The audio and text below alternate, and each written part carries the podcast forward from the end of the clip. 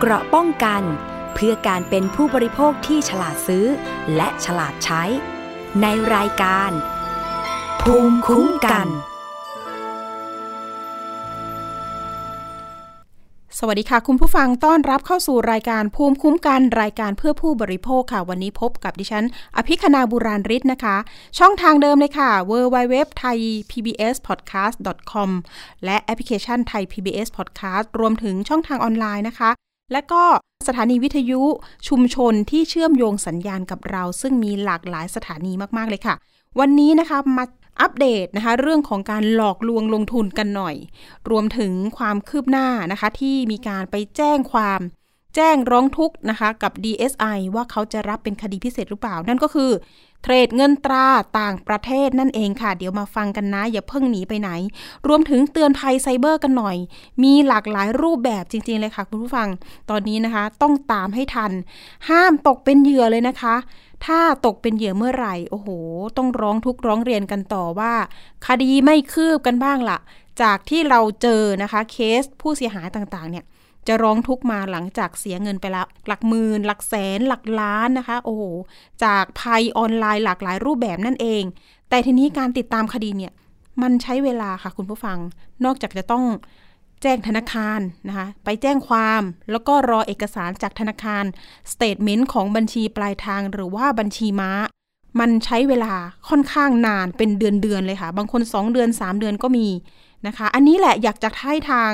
ตำรวจนะคะสำนักงงานตำรวจแห่งชาติเนี่ยอาจจะต้องเร่งรัดแก้ไขตรงนี้ให้กับประชาชนหน่อย ต้องมาสร้างภูมิคุ้มกันให้รู้เท่าทันภัยไซเบอร์ภัยออนไลน์นะคะ เอาละไปเรื่องแรกกันหน่อยเรื่องนี้นะคะ ดิฉันได้ติดตามนะคะ เพราะว่ามีผู้เสียหายจากหลายจังหวัดทั่วประเทศนะคะไปร้องทุกข์ร้องเรียนกับตำรวจกองปราบปราม หรือว่าตำรวจสอบสวนกลาง ทีนี้ตำรวจที่ดูแล้วเข้าล็อกมากที่สุดนั่นก็คือตำรวจปราบปรามเศรษฐกิจค่ะ เพราะอะไร เพราะว่าผู้เสียหายนะคะถูกหลอกจากบริษัทผลิตสินค้าขายส่งว่าอย่างนั้น เป็นสินค้าประเภทใช้ในครัวเรือนไม่ว่าจะเป็นที่นอน อ้างว่าทำมาจากยางพารา แล้วก็อ้างนะคะว่าส่งออกประเทศจีนอีกด้วย ก็เลยต้องการคนที่จะมาร่วมงานทำงานเสริมเนี่ยเยอะๆเลยทั่วประเทศเลย แล้วก็มีการโปรโมทนะคะโฆษณาผ่านสื่อโซเชียล ประชาชนทั่วไปก็เลยไปเห็นนะคะในสื่อต่างๆ ก็สนใจเพราะว่าผลตอบแทนมันได้มากได้เยอะว่าอย่างนั้น แต่สุดท้ายแล้ว จะกลายเป็นแชร์ลูกโซ่หรือเปล่า เพราะว่าตอนนี้ จากที่ลงทุนไปแล้วกลับไม่ได้เงินตอบแทนกลับมา รายละเอียดเป็นแบบนี้คุณผู้ฟังมีตัวแทนนะคะ จากหลายจังหวัดเลยค่ะ ประมาณสัก 20 คน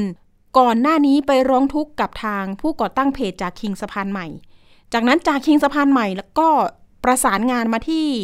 ตำรวจสอบสวนกลาง เพื่อที่จะพาผู้เสียหายมาร้องทุกข์ยื่นเรื่องนะคะ เพราะว่าต้องการที่จะติดตามขบวนการเหล่านี้ ทีนี้การรวมตัวมาที่กองปราบปรามก็จะมีทั้งเอกสารหลักฐานที่เกี่ยวข้องต้องนำมายื่นด้วยนะคะ รายละเอียดของผู้เสียหายบางท่านบอกว่า ไปเจอการโฆษณาผ่านโซเชียลมีเดียแล้วก็ตัวเองก็เล่น t ิ k t o k อยู่แล้วนะคะ ขายของทางออนไลน์บ้างอะไรบ้าง ก็ไปเจอ แล้วก็อยากมีรายได้เพิ่ม ปรากฏว่าก็ไปเจอนี่แหละค่ะ ธุรกิจที่บอกว่าหารายได้เสริม โดยการโปรโมทสินค้าประเภทของใช้ในครัวเรือน ส่งออกก็เลยต้องการคนมาร่วมงานจำนวนมาก เงื่อนไขก็คือ ผู้ที่สนใจจะต้องเสียค่าสมัครและลงทุนในแต่ละระดับ จะได้ผลตอบแทนคืนมานะคะ พร้อมทั้งเงินต้น และผลกำไรอัตราสูง แล้วก็ถ้าเกิดว่า ใคร ทำเป้าตามที่บริษัทตั้งไว้ก็จะมีรางวัลแจกให้มากมาย รวมถึงใครหาสมาชิกได้เยอะมีของรางวัล เป็นการบอกต่อและได้ลูกทีมมาเป็นทีมตัวเองแบบนั้นนะคะ ที่ผ่านมาผู้เสียหายบางคนเคยเดินทางไปดูที่ตั้งบริษัท ที่อยู่จังหวัดเชียงใหม่ด้วยนะคะ ก็ไปพบพนักงานขายหน้าร้านอยู่หน้าร้านสองคน มีการจดทะเบียนบริษัทจริงกับกรมพัฒนาธุรกิจการค้ากระทรวงพาณิชย์ ก็ทำให้น่าเชื่อถือว่าอย่างนั้น แล้วก็มั่นใจที่จะลงทุนด้วย การลงทุนครั้งแรกนะคะของบางคนเนี่ยบอกว่า ลงทุนไป 4,000 บาท วันแรกได้คืนมา 5,400 บาท ลงทุนต่อจากนั้นนะคะเป็นหลักหมื่นละ 11,000 บาทนะคะในการโปรโมทสินค้า ตอนนั้นได้เงินมาเนี่ยประมาณสัก 13,500 บาททำให้ย่ามใจค่ะคุณผู้ฟัง ลงทุนเพิ่มไปอีกค่ะ ถึงระดับ 6 ต่อมาปรากฏว่า เริ่มขอถอนผลกำไรไม่ได้ เอาแล้ว มีข่าวมาในช่วงวันที่ 6 ตุลาคมนี้เอง ว่าบริษัทเนี่ยแจ้งทางสมาชิกนะคะ ว่าระบบมีปัญหาขอปิดปรับปรุงแป๊บหนึ่ง วันที่ 6 7 8 9 10 ก็ยังไม่เรียบร้อย วันที่ 10เนี่ยมารู้ตัวว่า เอ๊ะ น่าจะถูกหลอกลวงหรือเปล่า เพราะเริ่มติดต่ออะไรไม่ได้เลยกับทางบริษัทนะคะ ถอนเงินก็ถอนไม่ได้ ติดต่อใครก็ไม่ได้ นอกจากนี้ค่ะยังมีผู้เสียหายจากจังหวัดศรีสะเกดเล่าว่าไปเห็นโฆษณาในสื่อโซเชียลเหมือนกัน ตัดสินใจลองสมัครดู สมัครสมาชิกเป็นอัพไลน์ว่าอย่างนั้น ลองลงทุนครั้งแรกช่วงเดือน กรกฎาคมที่ผ่านมา ลงทุนไป 20,000 บาทในการสมัครเป็นสมาชิก เดือนแรกได้ผลกำไรมาประมาณ 60,000 บาทคุณผู้ฟัง 2 3 4 5 6อู้ได้กำไร 40,000 จริงเหรอคะเนี่ย ทำให้โอ้โห ไปชวนคนภายในบ้านนี่แหละค่ะ พ่อแม่มาสมัครเป็นสมาชิกเพื่อที่จะหวังมีรายได้เพิ่มโหรายได้ดีมากเลย ลงทุน 20,000 ได้ 40,000กำไรนะ ปรากฏว่าพี่คนนี้ไปขายหมูขายวัวนำเงินที่ได้ค่ะ ไปลงทุน รวมเป็นเงินทั้งหมดประมาณ 2 0 0แสนบาท สุดท้ายขอถอนเงินก็ถอนไม่ได้ค่ะ เงินก็หายไปหมดเลย ทีนี้ทั้งทุนทั้งกำไร เบื้องต้นเรื่องนี้จากคิงสะพานใหม่ระบุว่า หลังจากได้รับเรื่องร้องเรียน ก็พบว่ามีผู้เสียหายเนี่ยทั่วประเทศเลย ก็เลยทำเรื่องส่งเรื่องนะคะ ขอให้ทางกองปราบปราม ช่วยตรวจสอบขบวนการนี้หน่อยว่าเป็นกลุ่มแก๊งขบวนการหลอกลวง ประชาชนอย่างไร ต้องหาที่พึ่งแล้วล่ะค่ะ ขณะที่พนักงานสอบสวนบกปอสนะคะ บอกว่าได้สอบปากคำตัวแทนผู้เสียหายไว้แล้ว ส่วนผู้เสียหายที่ยังไม่แจ้งความนะคะ กลับไปแจ้งที่ท้องที่ได้ค่ะ จากนั้นประสานพนักงานสอบสวนท้องที่ไว้นะคะ ให้สอบปากคำแล้วส่งสำนวนการสอบปากคำดังกล่าว มาให้ทางตำรวจปอศ.ก็ได้ เพื่อจะรวบรวมพยานหลักฐานดำเนินคดีหรือว่าเป็นการพิจารณาคดีว่า จะเข้าข่ายเป็นฉ้อโกงประชาชน หรือเป็นกลุ่มแก๊ง คอลเซ็นเตอร์หรือเปล่า อันนี้ลักษณะคล้ายๆ ชักชวนทำเหมือนภารกิจอะค่ะคุณผู้ฟัง ภารกิจก็คือภัยออนไลน์อย่างหนึ่งที่ชวนมาลงทุน แต่ไม่มีสินค้าอยู่จริง ไม่มีอะไรอยู่จริง มีแต่คำโฆษณาทางออนไลน์นะคะ ตอนนี้ปรากฏว่า เจ้าของบริษัทเอ่ยพนักงานเอ่ยหายไปไหนหมดไม่รู้ แต่คนที่รู้ดีที่สุดนะคะ ก็คือผู้ลงทุนที่สมัครไปทำงานกับเขา ซึ่งเดี๋ยวเรามีสายตัวแทนที่จะมาบอกเล่า และก็เตือนภัยเป็นอุทาหรณ์กันเรื่องนี้หน่อยนะคะ เรามีสายของคุณชบาผู้เสียหายจากจังหวัดชัยภูมิ สวัสดีค่ะคุณชบาคะค่ะสวัสดีค่ะ คุณจีนค่ะ เล่าย้อนไปหน่อยนะคะว่าเราไปเจอการโฆษณาในลักษณะเนี้ยเขาโฆษณาว่าอย่างไรบ้างทำไมถึงสนใจคะ คืองานนี้นะคะเป็นงานของบริษัทเนาะแล้วชื่อชื่อว่าบริษัทแล้วทีนี้ช่วงที่มันเป็นงานลักษณะของงานออนไลน์นะคะ เอ่อเข้าไปเจอในแพลตฟอร์มของช่องทางไลน์เนี่ยนะคะแล้วก็เฟซบุ๊กตอนแรกอะเจอจากเฟซบุ๊กก่อนก็เข้าหาเพราะว่าช่วงนั้นเนี่ยที่ติดโควิดเนาะพอช่วงเศรษฐกิจอะไรไม่ดี แล้วก็ชีวิตก็มาติดมาติดโควิดด้วยปกติเป็นไรเดอร์ส่งอาหารพอติดโควิดปั๊บ ก็รักษาตัวอยู่ครึ่งเดือนเลยค่ะแล้วช่วงนั้นเนี่ยตั้งแต่วันแรกๆที่เป็นน่ะมันไปวิ่งงานไม่ได้ ก็เครียดมากเลยมีแต่รายจ่ายไม่มีรายได้เข้ามาใช่ปะแล้วทีนี้ทำยังไงดีอะก็เลยเนี่ยค่ะหันมาทางออนไลน์ แล้วก็จะเจอใน Facebook แล้วก็เป็นเล่นติ๊กต็อกเนี่ยค่ะ แล้วก็เจอก็เลยบอกว่าเออเราก็เปิดช่องในติ๊กต็อกด้วยอะไรเงี้ยแล้วก็เจองานนี้เข้ามา แล้วก็มีคนที่มาแนะนำมาค่ะ พอเข้ามาแนะนำบอกว่าเนี่ยค่ะลงทุน อันนี้อันนี้กดงานโปรโมทยอดขายของยางคารามันจะเป็นลักษณะนี้นะคะ มันเป็นบริษัทที่เขาบอกว่าค้าขายส่งออกหมอนยางคาราขายส่งออกที่อย่างเงี้ยค่ะ แล้วหน้าที่ของเราก็คือสมัครเข้ามาเป็นสมาชิกกดโปรโมทยอดขายให้กับบริษัท แล้วบริษัทก็ออกเป็นเงินให้กับเราอะค่ะ เป็นค่าตอบแทนอย่างเงี้ยค่ะ แต่ว่าเราจะต้องมีเงินมัดจำเข้าไปก่อนนะเหมือนกับว่าเป็นอัปเกรดเขาเรียกว่าอัปเกรดสมัครเป็นตัวแทนนะคะ มันจะมีทั้งหมดอะตอนที่ที่เข้าไปเนี่ยเมื่อช่วงมิถุนาเนาะได้ลงทะเบียนแล้วก็ทำงานเนี้ยค่ะค่ะ วันที่ 24 มิถุนาก็กดงานได้ 10 บาท มันจะมีช่วงทดลองงานได้ 10 บาททีอยู่ทำสามวันก็ได้มาสามสิบบาท แล้ววันที่ที่สิบหกมิถุนาก็เลยตัดสินใจอัปเกรดตัวแทนก็คือลงทุนนะคะ โอนเงินไปหนึ่งหมื่นหนึ่งพันบาท อัปเกรดเป็นตัวแทนสามซึ่งตอนนั้นเนี่ยมันมีอยู่ถึงแค่ระดับตัวแทนสา มันก็จะให้กดงานนะคะกดโปรโมทยอดขายหมอนเนี่ยค่ะ มันกดได้เริ่มต้นเลยนะ ลงทุนตัวแทนหนึ่งเนี่ยสี่ร้อยบาทนะคะวันละห้างาน ได้งานละสิบบาทจะได้รายได้อยู่ที่บาทก็ให้ลงทุนสี่พันลงทุนสี่พันเนี่ยมันก็จะกดงานได้สิบงาน ได้งานละได้งานละสิบได้งานละสิบแปดบาทรายได้ต่อวันก็คือหนึ่งร้อยแปดสิบบาท พอมาตัวแทนสามเนี่ย ที่อยากกระโดดไป up ตัวแทนสามเลยไม่ได้ up หนึ่งไม่ได้ up สองแต่ขึ้น up สามเลยนะคะหนึ่งหมื่นหนึ่งพันบาท จะกดงานได้วันละสิบห้างานได้งานละสามสิบบาทรายได้ต่อวันก็คือได้สี่ร้อยห้าสิบบาท เราก็แบบกดงานแล้วมันก็ได้ตังค์จริงๆนะไอ้เราก็กดมาเรื่อยๆกดมาเรื่อยๆแล้วทีเนี้ยเราก็ขึ้นไลฟ์สดใน TikTok เลยค่ะ เราเห็นว่ามันเป็นช่องทางเนาะมีการสร้างรายได้ได้อย่างเงี้ยเราก็อยากที่จะแบ่งปันผู้คนว่า งานนี้มันทำง่ายนะทุกคนเงี้ย เออเราก็แนะนำโดยที่โดยที่เราเองอะก็ไม่รู้เลยว่าระบบงานพวกเนี้ย เราไม่ได้ศึกษาเรารู้ว่ามันจดทะเบียนในนามของบริษัทอะค่ะเป็นห้างหุ้นส่วนบริษัทด้วยจดทะเบียนอยู่ที่เชียงใหม่ หน้าร้านหน้าบริษัทเลยแล้วพี่ก็เคยเป็นไลฟ์สดที่บริษัทด้วยกลับกลายเป็นว่าเนี่ย มันมาปิดมันมาปิดเมื่อช่วงวันที่เนี่ยค่ะมันมีปัญหาช่วงวันที่เก้าสิบสิบเอ็ดแล้ววันที่สิบสิบเอ็ดเนี่ยวันที่สิบเอ็ดตุลาเนี่ยค่ะ มันปิดระบบหนีไปเลย ซึ่ง เรากดงานต่อไม่ได้ ตามเดิมแล้วอะมันบอกว่าจะให้กดงานได้ถึงวันที่สามสิบเมษายนซึ่งแพลตฟอร์มเนี้ยเปิดใช้งานหนึ่งปี เออ มันจะกดงานได้ถึงวันที่สามสิบเมษายนสองห้าหกเจ็ดเลยแต่ปรากฏว่ามันก็มาปิดระบบไป ซึ่งมีคนที่สมัครเข้ามาเป็นตัวแทนใหม่ซึ่งลงทุนไปสองสามวันสี่วัน บางคนก็เพิ่งวันเดียว แล้วเขายังไม่เคยถอนเงินยังไม่ได้รับ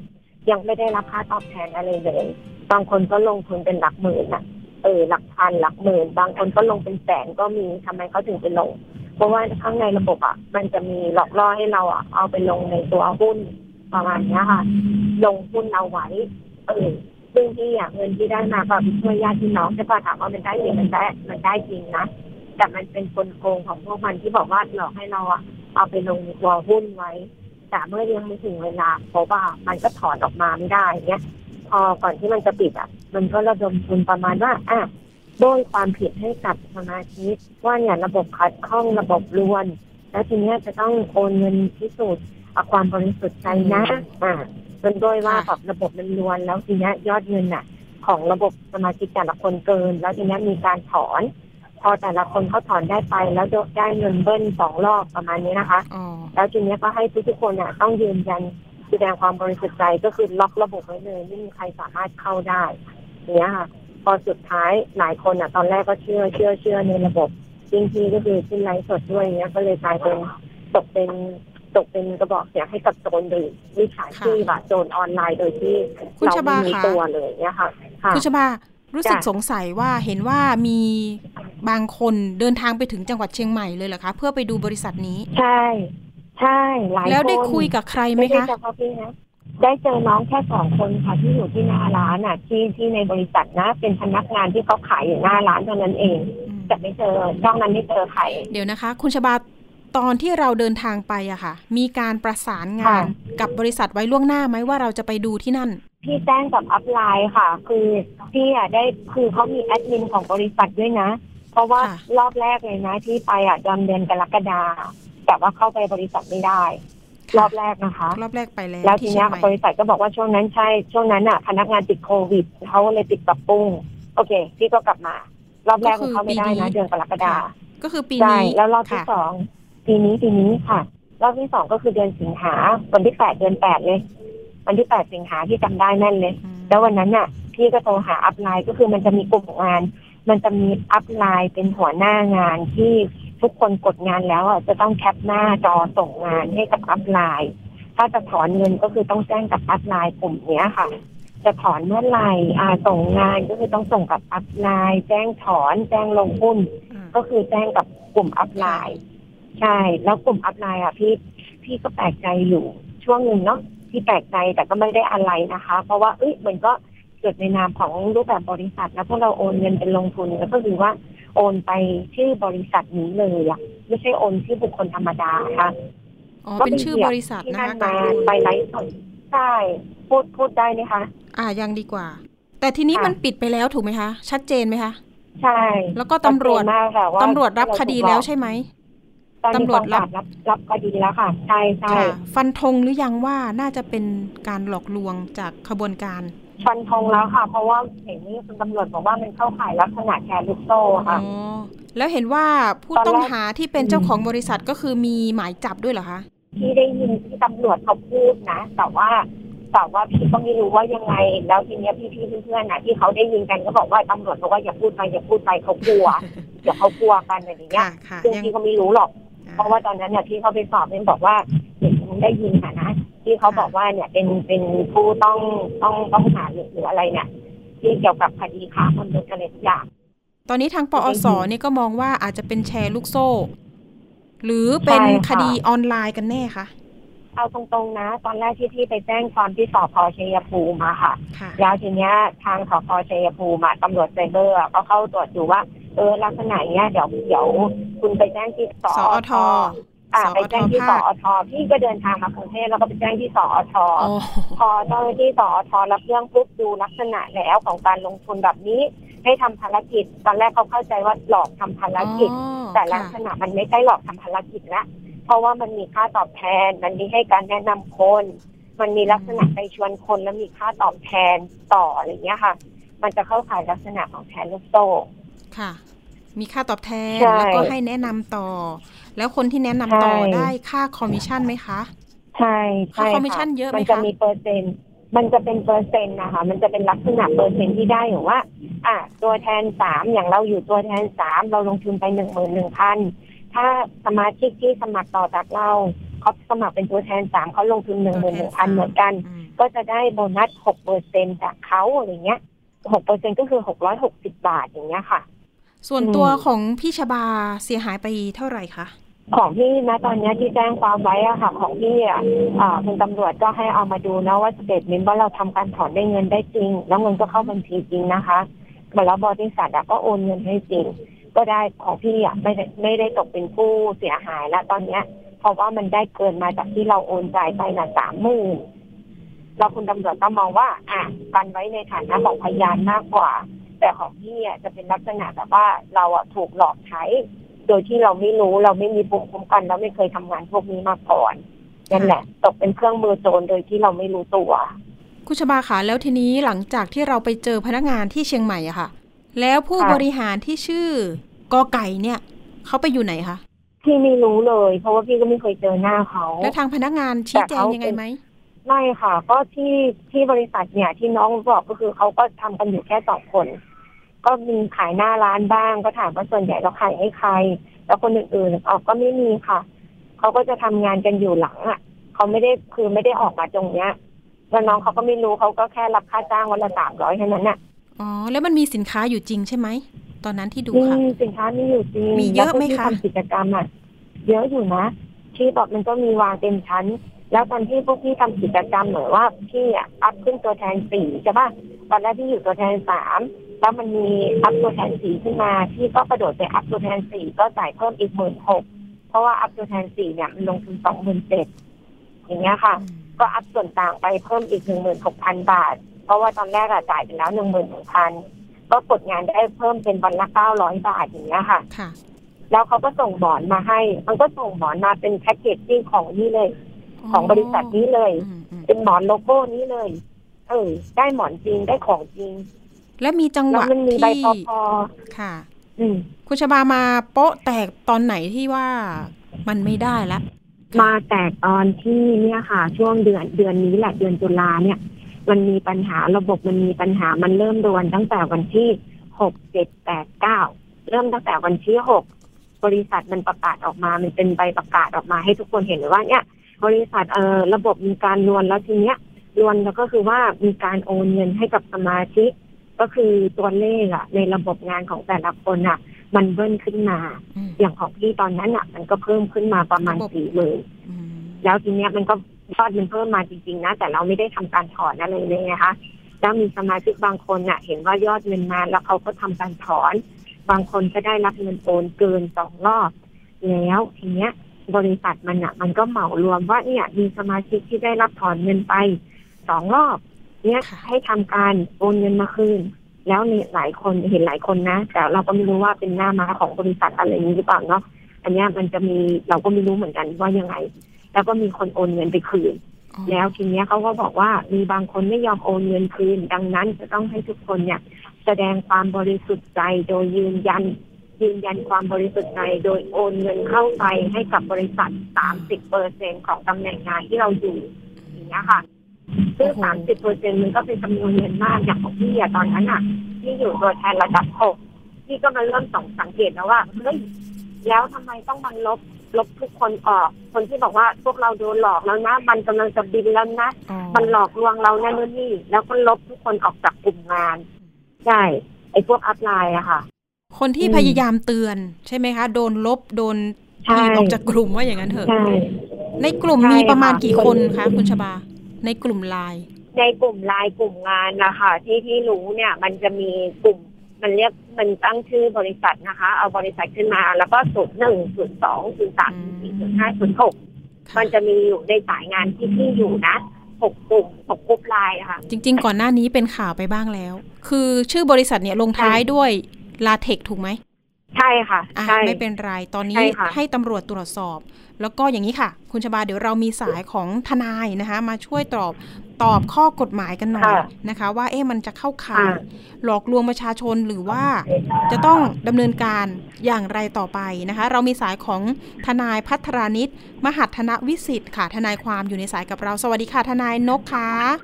ค่ะสวัสดีค่ะ ค่ะ สวัสดีค่ะ เสียงคุณชบาอาจจะอื้ออึงนิดนึงกำลังเดินทางกลับบ้านนะคะ เดี๋ยวอยู่อาจจะพยายามอยู่บนถามรถเมล์ค่ะอยู่บนรถเมย์ค่ะ ทนายนกขาถามค่ะประเด็นแรกเลย ดูจากรูปการที่ค่ะเราเคยคุยกันในรายการสถานีประชาชน กลุ่มผู้เสียหายเหล่านี้ค่ะทนายนกมองว่า โดนหลอกแบบร้อยเปอร์เซ็นต์ไหมคะอันนี้คือจากที่จากที่ได้ข้อมูลข้อเท็จจริงมาจากรายการสถานีประชาชนเมื่อตอนบ่ายเนี่ย ก็มองว่าโดนหลอกโดนหลอกแน่นอนนะคะค่ะน่าจะเป็นเรื่องของแชร์ลูกโซ่อะค่ะอืมไม่ใช่การขายตรงแล้วล่ะค่ะ แชร์ลูกโซ่ที่มีค่าตอบแทนให้มีค่าแนะนำ สมาชิกด้วยใช่ไหมคะ ใช่ คือ คืออย่างที่ที่เคยได้แจ้งไปที่เคยได้ได้ได้เรียนไปว่าในเรื่องของแชร์ลูกโซ่เนี่ย มันจะเป็นลักษณะที่ว่า เป็นรูปแบบการทำธุรกิจที่เน้นการหารายได้จากการระดมทุนเป็นหลัก โดยสัญญาว่าจะให้ค่าผลประโยชน์ตอบแทนในรูปแบบต่างๆ ซึ่งมันจะสูงกว่าอัตราดอกเบี้ยของสถาบันการเงินเนี่ยซึ่งผลตอบแทนเนี่ยมันจะได้ระยะเวลาอันสั้น มันก็จะทำให้เป็นแรงจูงใจให้กับให้กับเอ่อประชาชนโดยทั่วไป แต่ถ้าเป็นการขายตรงเนี่ยโดยส่วนใหญ่เนี่ยจะเน้นไปที่ผลิตผลิตภัณฑ์สินค้าและบริการ เน้นไปที่การขายสินค้าและบริการ แล้วก็เน้นไปที่เรื่องของบริการหลังการขาย คือสินค้าต้องมีคุณภาพและสินค้าจะมีอยู่จริงอืมจ่ายผลตอบแทนจากยอดขายของสินค้านั้นๆนะคะ แต่อันนี้ดูแล้วนะคะ สินค้าต่างๆ เนี่ยเหมือนกับว่าผู้เสียหายไปเจอมาละที่เชียงใหม่มีอยู่จริง มีบริษัทตั้งอแต่ยู่เราไม่ได้ขาย เราไม่ได้ขายเอง อันนี้เหมือนกับมีการโปรโมทและมีการสั่งซื้อและโอนออกไป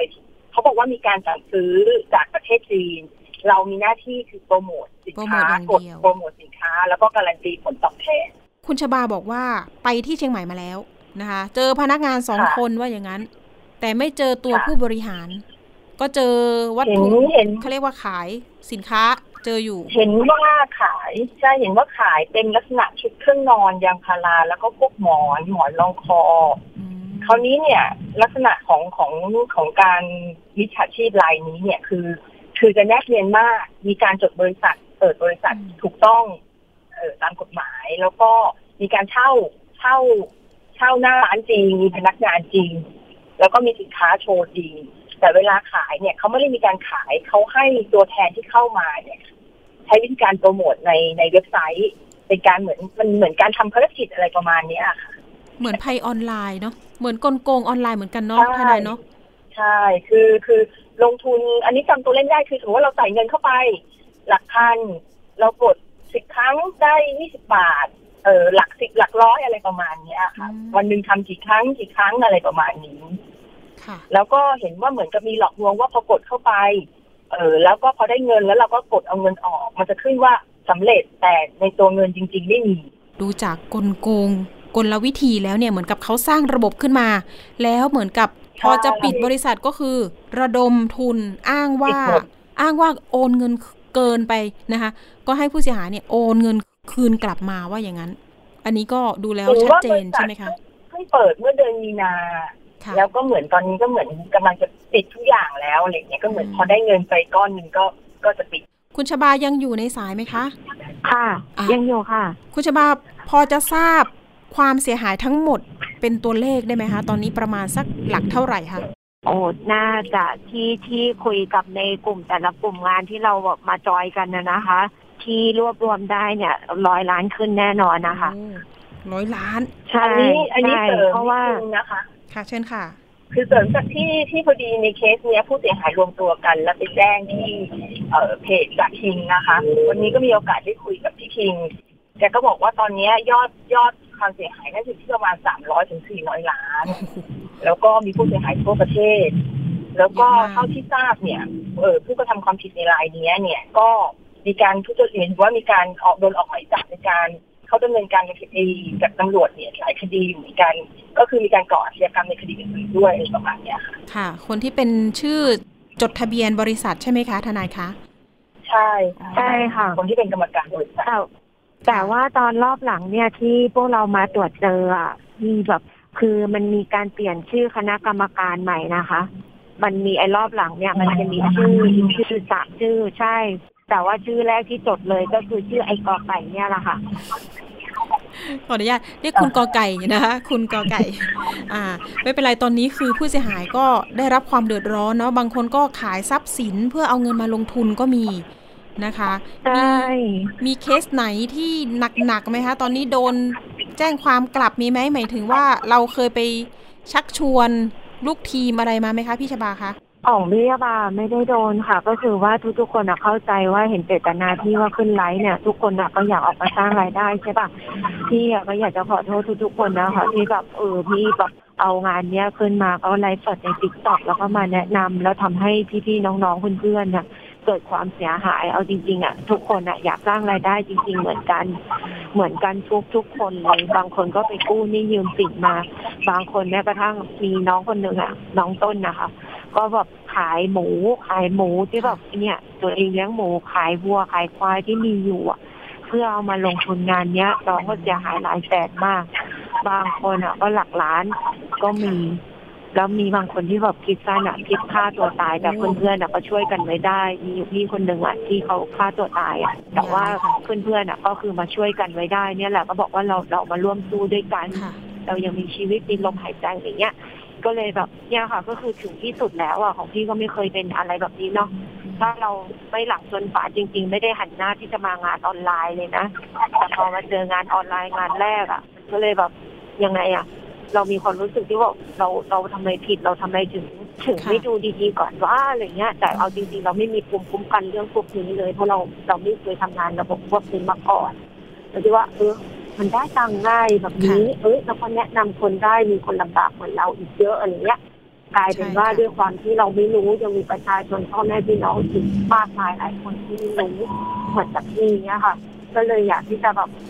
ต่อไปอะคือที่ที่มีขึ้นไลฟ์สดนะคะก็เลยขึ้นไลฟ์สดในการที่จะเตือนนี่แหละเตือนภัยออนไลน์ตรงนี้ค่ะแล้วก็อยากจะขอโทษที่พี่พี่ๆน้องๆแล้วก็พยายามที่จะทำที่ดีที่สุดที่จะอยากที่จะเป็นกระบอกเสียง แล้วก็ ตามล่าหาไอ้โจรพวกโจรออนไลน์พวกเนี้ยแล้วก็ตามล่าแบบช่วยตำรวจอะค่ะอยากค่ะให้อยากให้คุณตำรวจอะช่วยจับพวกเนี้ยแล้วก็แบบได้เอาเงินได้เอาทรัพย์ที่ผู้เสียหายหลาย ๆ คนที่เสียไปเนี่ย ได้กลับมาคืนให้พวกเขาเนี่ยนะคะค่ะ เอาละวันนี้ก็ได้ให้คุณชบานะคะบอกถึงผู้ ที่อาจจะเราอาจจะไปชวนเขามาหรือเปล่า หรืออะไรก็แล้วแต่ก็คือได้เปิดใจ รวมถึงได้เตือนภัยประชาชนด้วยนะ วันนี้ขอบคุณชบคุณชบามาก ๆนะคะ ที่มาเป็นตัวแทนผู้เสียหายอ่าเตือนภัยในเรื่องนี้นะคะ เดินทางกลับบ้านปลอดภัยนะ เดี๋ยวเรื่องนี้เราค่ะตามกันต่อนะคะ คุณชบาคะ วันนี้ขอบคุณมากๆนะคะได้ค่ะเดี๋ยวธนานกยังอยู่กับเรานะ ขอบคุณค่ะ ค่ะค่ะขอบคุณมากมากๆค่ะค่ะ สวัสดีค่ะ สวัสดีค่ะ ลาสายคุณชบาไปก่อน เพราะว่ากำลังเดินทางอยู่บนรถเมย์นะคะ คุยกับทนายนกทิ้งท้ายหน่อย อยากจะให้พูดถึงข้อกฎหมายหน่อยว่า เคสแบบนี้จะต่อสู้ยังจะต้องเก็บหลักฐานอะไรบ้าง เชิญค่ะคือคือในในเคสแบบนี้เนี่ย พอ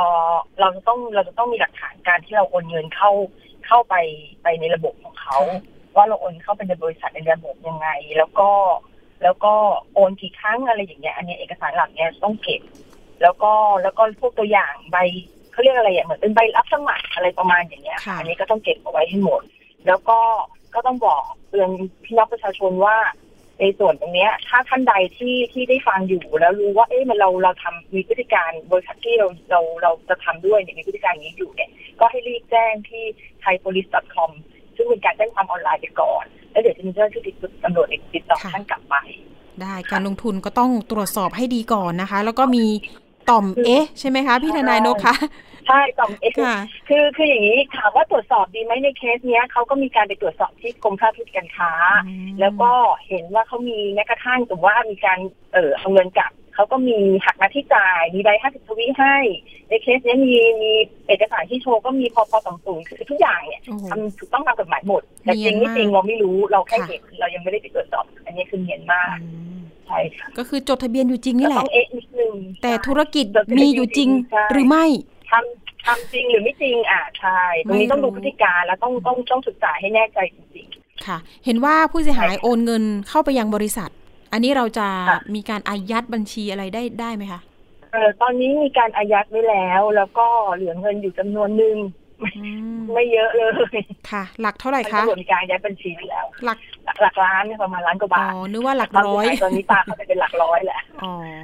เหลือแค่นั้นจริงๆเท่าที่เที่ยวที่ทราบข้อมูลจากจากเพจไทยทางเพจจากคิงวันนี้นะคะ ที่ได้มีการคุยกันค่ะก็บอกเสียงอีกที่หนึ่งก็คือเพจจากคิงสะพานใหม่เนาะที่จะตามประเด็นให้ด้วยแล้วก็เดี๋ยวค่ะรายการใช่ค่ะสถานีประชาชนรวมถึงภูมิคุ้มกันตามต่อคดีนี้ซึ่งน่าสนใจจริง ๆนะคะ เอาละวันนี้ขอบคุณสายนะคะของทนายนก พัทรานิตมหัดธนวิสิทธิ์มาก ๆ นะคะ ทนายความมาให้ความรู้ค่ะข้อมูลในวันนี้เตือนภัยประชาชนกันแล้วด้วยนะคะ วันนี้ขอบคุณมาก ๆ ค่ะ ทนายนกค่ะสวัสดีค่ะขอบคุณค่ะ สวัสดีค่ะ เรื่องลงทุนนี่มีแต่ความเสี่ยงนะ คุณผู้ฟัง อย่าเพิ่งหลงนะคะ ไปชักชวนคนอื่นๆ มาร่วมลงทุนนะ ถึงแม้ว่าเราจะตรวจสอบดีแล้วก็ตาม แต่มันธุรกิจนี้มันแปลกๆอะ่ะเป็นแค่ตัวแทนโปรโมทสินค้า แต่ไม่ต้องไม่ต้องซื้อสินค้าไม่ต้องขายสินค้า โปรโมทโปรโมทอย่างเดียวใช่ไหม หรือชวนคนมาลงทุนด้วย แต่ละระดับ 1 2 3 4 5 6 โอนเงินไปอย่างเดียวแล้วได้ผลตอบแทนกลับมา แต่สุดท้ายตอนนี้อ้างว่าระบบล่มมั่งนะคะตอนนี้ปิดทุกช่องทางในการติดต่อกับผู้เสียหายนี่แหละค่ะก็คือความชัดเจนว่า เดี๋ยวอย่างไรตำรวจปอสต้องตามต่อนะคดีนี้น่าสนใจแล้วก็เดี๋ยวอาจจะต้องตามความคืบหน้ามาให้คุณผู้ฟังได้ฟังกันว่า ขบวนการนี้นะคะ เป็นกลุ่มต่างชาติไหม เป็นแก๊งคอร์เซนเตอร์หรือเปล่านะคะ มาดูกันอีกทีนึงเนาะ เพราะว่ามีข้อมูลเชิงสืบมาว่าเว็บไซต์ต่างๆ ที่มันเปิดเนี่ย มันอยู่ที่ต่างประเทศด้วยคุณผู้ฟัง น่าสนใจจริง ๆ เดี๋ยวต้องมาตามต่อเนาะ แล้วก็ฝากเตือนนักลงทุนทั้งหลายด้วย แล้วก็มีอีกเรื่องหนึ่งที่จะมาอัปเดตกันที่พูดคุยไปในช่วงสัปดาห์ที่แล้วก็คือว่า เรื่องการลงทุนนะคะ copy trade forex นะคะหรือว่าการลงทุนซื้อขายเงินตราต่างประเทศกับโบรกเกอร์ WCF ก่อนหน้านี้ค่ะ ไปยื่นที่กรมสอบสวนคดีพิเศษ ซึ่งมีตัวแทนผู้เสียหายประมาณสักเกือบ 50 คนนะคะ ไปยื่นเรื่องที่ DSI เมื่อวันเนี่ยค่ะ เพิ่งเปิดมา ปรากฏว่าเปิดห้องให้เลยค่ะ DSI เปิดห้องให้ผู้เสียหายเข้าไปนั่ง แล้วก็ชี้แจงนะคะว่า ก่อนหน้านี้ที่มีผู้เสียหายล็อตแรกมาแจ้งความไว้ ตอนนี้ทาง DSI เนี่ยรับสืบสวนไปแล้วในช่วงหนึ่ง แล้วก็ล่าสุดมีล็อตที่ 2 ไปแจ้ง แล้วก็ทาง DSI ก็บอกว่า ตอนนี้ DSI รับคดีนี้เป็นคดีพิเศษแล้วค่ะ เมื่อประมาณ 3 ตุลาคมที่ผ่านมานี่เอง ผู้เสียหายบางคนถึงกับโอ้โหน้ำตาซึมเลยว่า รับเป็นคดีพิเศษแล้ว แสดงว่ามีมูลความผิดใช่หรือไม่ DSI ก็ชี้แจงนะคะว่า มันก็มีมูลนะ เข้าข่ายเป็นแชร์ลูกโซ่ แล้วก็เรื่องของการเทรดเงินตราต่างประเทศเนี่ยในประเทศไทยเนะคะยังไม่ได้อนุญาตให้บริษัทไหนเนี่ยดำเนินการในลักษณะดังกล่าว ในการเทรดเงินตราต่างประเทศ แล้วก็อ้างว่าได้ผลกำไรตอบแทนสูงนะคะ ชักชวนให้ประชาชนนำเงินมาฝากให้บริษัทเนี่ยเป็นคนเทรดให้ ซึ่งบริษัทได้ผลกำไรไป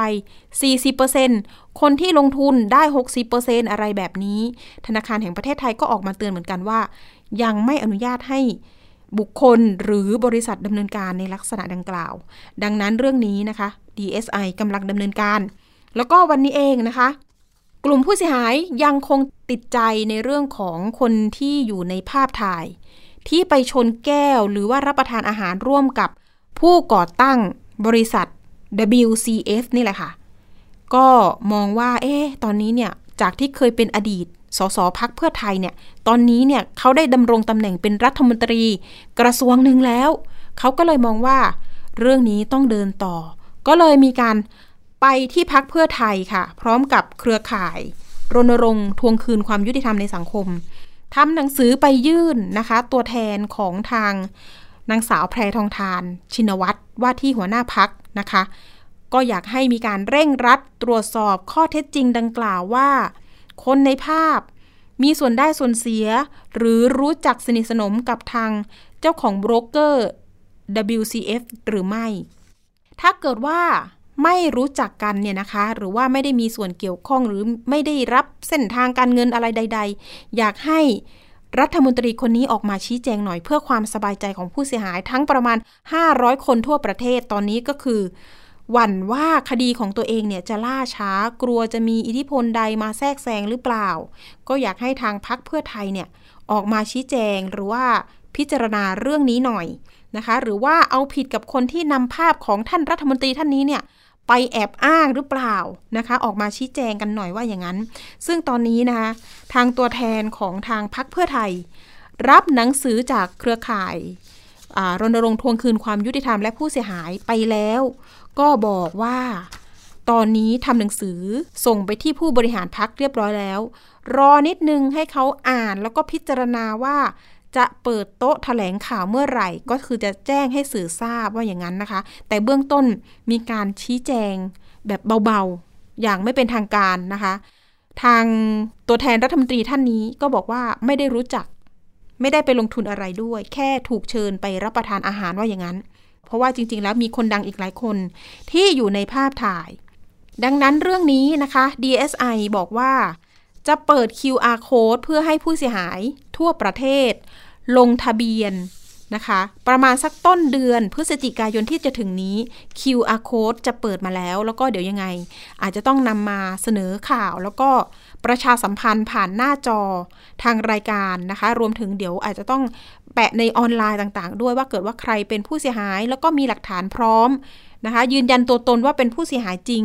ก็ลงทะเบียนกับ DSI เพื่อที่จะต้องดูให้เป็นคดีของ DSI รับผิดชอบก็คือต้องมีผู้เสียหายนะคะประมาณสัก 100 คนความเสียหายประมาณสัก 300 ล้านบาท ซึ่งเรื่องนี้นะคะ WCF ความเสียหายประมาณสัก 1,000 ล้านบาทแล้ว ก็เข้าข่ายว่าเป็นคดีพิเศษแน่นอนนะคะ ก็มา ตามดูต่อละกันว่า จะไปสิ้นสุดตรงไหนจะเหมือนกับ Forex 3D หรือไม่นะคะ เอาละไปช่วงคิดก่อนเชื่อกับดรแก้วกังสดานอัมภัย นักพิษวิทยาและคุณชนาทิพย์ไพรพงศ์วันนี้มีข้อมูลเรื่องน้ำมันมะพร้าวกับอัลไซเมอร์ เป็นอย่างไรไปติดตามกันค่ะ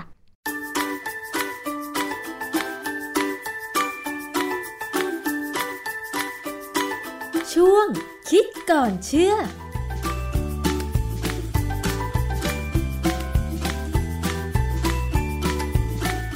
พบกันในช่วงคิดก่อนเชื่อกับดรแก้วกังสดานนภัยนักพิษวิทยากับดิฉันชนาทิพไพรพงศ์ค่ะ วันนี้เรามาคุยเกี่ยวกับเรื่องของน้ำมันมะพร้าว ข้อมูลหนึ่งที่ถูกเผยแพร่ เกี่ยวกับประโยชน์ของน้ำมันมะพร้าวก็คือ น้ำมันมะพร้าวอาจจะมีส่วนช่วย หรือรักษาอาการ คนที่เป็นโรคสมองเสื่อมหรืออัลไซเมอร์ แต่คุณผู้ฟังคะเราจะเชื่อได้อย่างไร เพราะฉะนั้นต้องมาศึกษาหาข้อมูลกันก่อน กับคิดก่อนเชื่อกับอาจารย์แก้วนะคะ อาจารย์คะ ก่อนอื่นต้องถามก่อนว่าในทางวิชาการ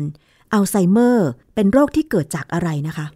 เรายังให้คำตอบไม่ได้นะว่าอัลไซเมอร์เกิดจากอะไร แต่เขาสังเกตดูว่าคนที่เป็นอัลไซเมอร์เนี่ยส่วนใหญ่อาจจะมีพันธุกรรมที่ผิดปกติ หรือว่าถูกทำร้ายที่สมอง เช่น ถูกตีหัวนี่แหละบางคนที่ถูกตีหัวไปแล้วเนี่ยจะเห็นไหมเขามีความจำที่เสื่อมไปเลย เพราะว่ามันไปโดนส่วนสำคัญของสมองที่ทำให้เขาจำอะไรไม่ได้ บางคนป่วยซึมเศร้าก็เป็นอาการที่นำไปสู่อัลไซเมอร์ ความดันโลหิตสูง คือความดันโลหิตสูงเนี่ย ปกติหมอจะให้กินยาเพื่อคุมดึงให้มันลงมา แต่บางคนก็ยังดึงไม่ค่อยลง มันก็สูงมาก อันนั้นแหละที่เขาบอกว่าอาจจะนำไปสู่การเป็นอัลไซเมอร์เขามักจะพบว่าคนที่เป็นอัลไซเมอร์และตายเนี่ยเขาก็ดูในสมอง ก็พบว่าอาจจะมีโปรตีนที่เราเรียกว่าอะไมลอยโปรตีน อีกอันนึงอาจจะพูดว่าอะไมลอยเบต้าโปรตีนอีกตัวหนึ่งชื่อว่าเทา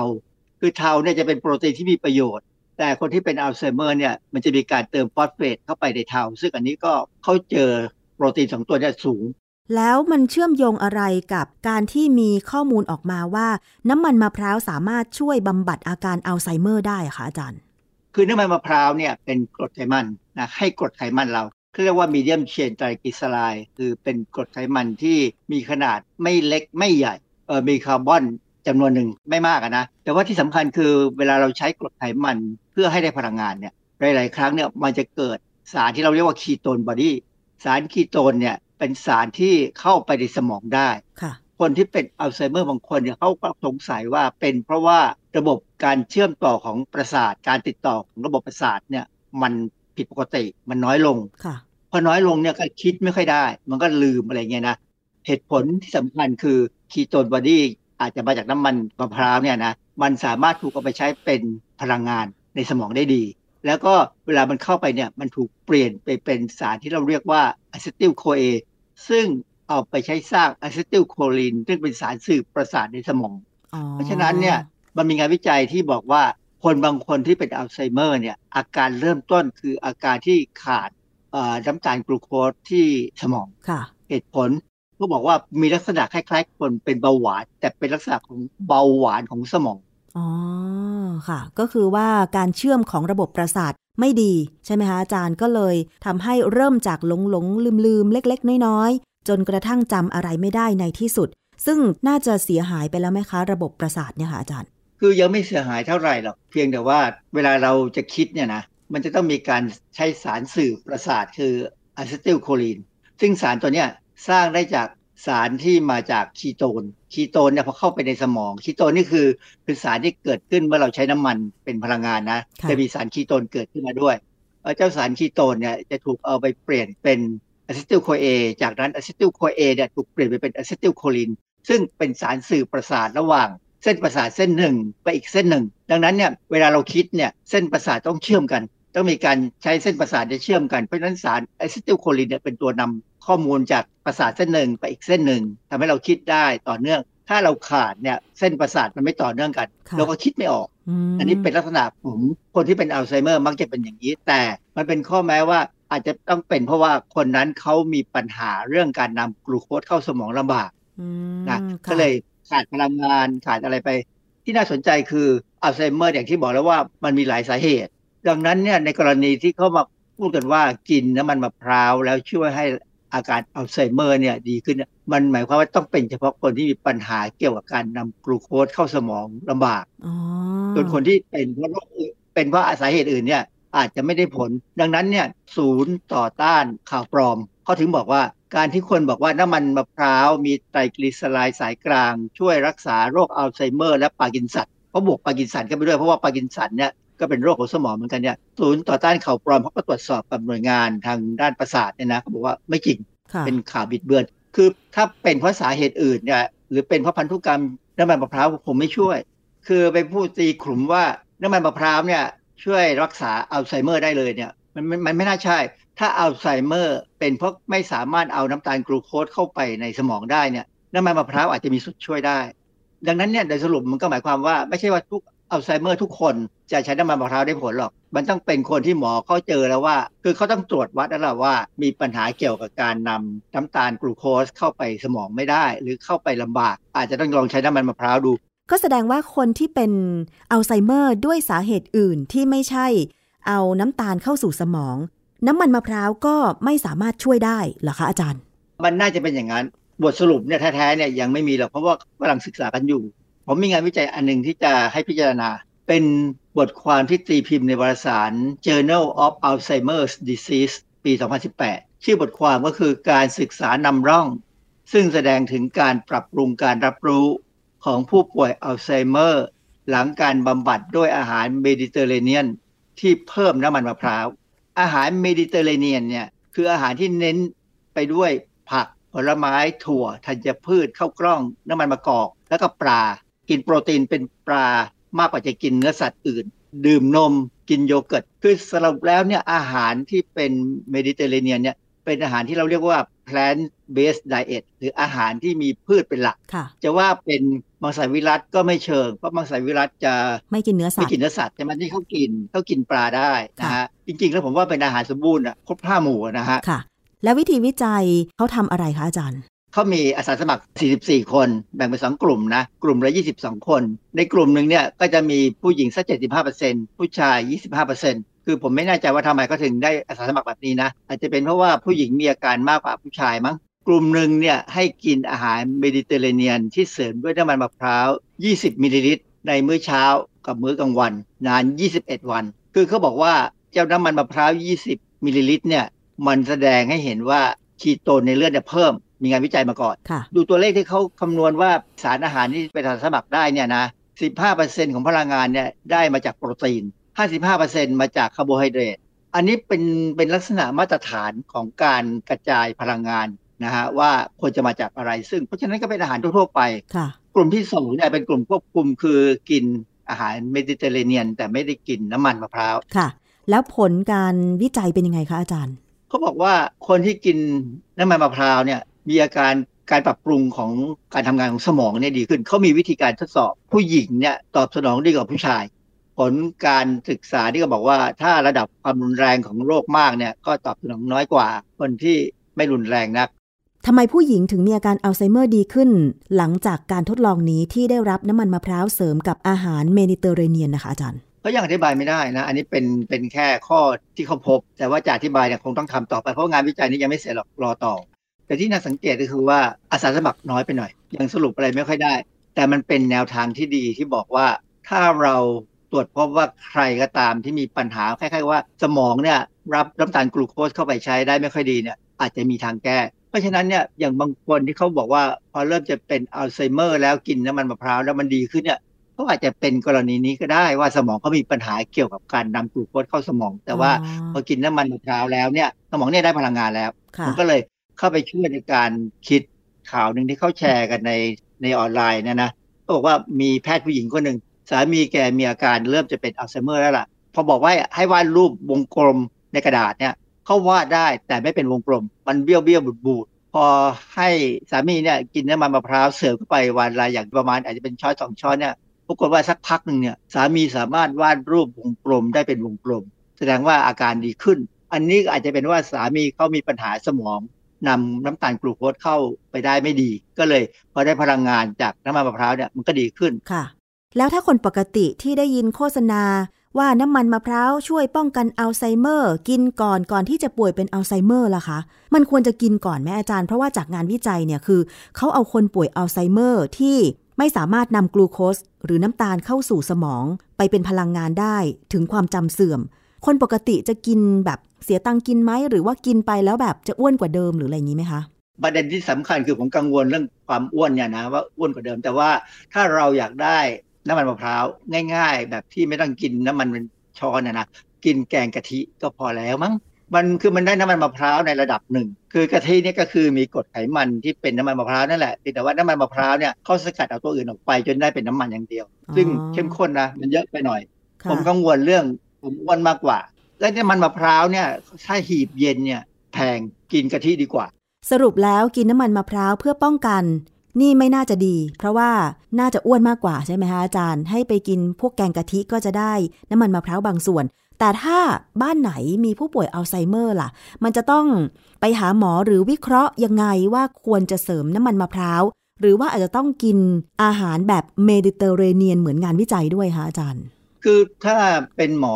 ทางประสาทเฉพาะดีมากเลย เพราะหมอคงตามข้อมูลพอสมควรนะนะ และอาจจะคุยเรื่องเรื่องนี้ได้เรื่องน้ำมันมะพร้าวได้ คือมันเป็นงานวิจัยที่กำลังทำอยู่แล้ว อย่างที่ผมบอกแล้วว่าถ้าเรากินอาหารมีกะทิบ้างนะ น่าจะช่วยป้องกันได้บ้าง แต่ว่าก็อย่ามากนักน้ำมันมะพร้าวเนี่ยมีกรดไขมันสายกลางที่เราเรียกว่าบีเดียมเชนไตรกลีเซอไรด์เนี่ยมีประโยชน์เพียงแต่ว่าอย่ามากเกินไปค่ะ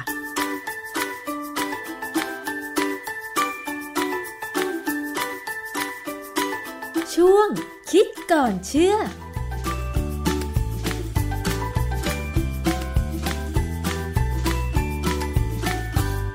ขขอบคุณข้อมูลจากคิดก่อนเชื่อมาก ๆ เลยค่ะ วันนี้หมดเวลาแล้วนะคะ พบกันตอนหน้าเวลาเดิม วันนี้สวัสดีค่ะ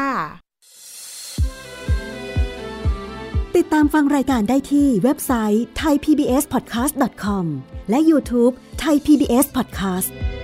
ฟังทางแอปพลิเคชัน Thai PBS Podcast Spotify Google Podcast Podbean SoundCloud และ Apple Podcast กดติดตามเป็นเพื่อนกันทั้ง Facebook Twitter Instagram และ YouTube Thai PBS Podcast แค่ฟังความคิดก็ดังขึ้น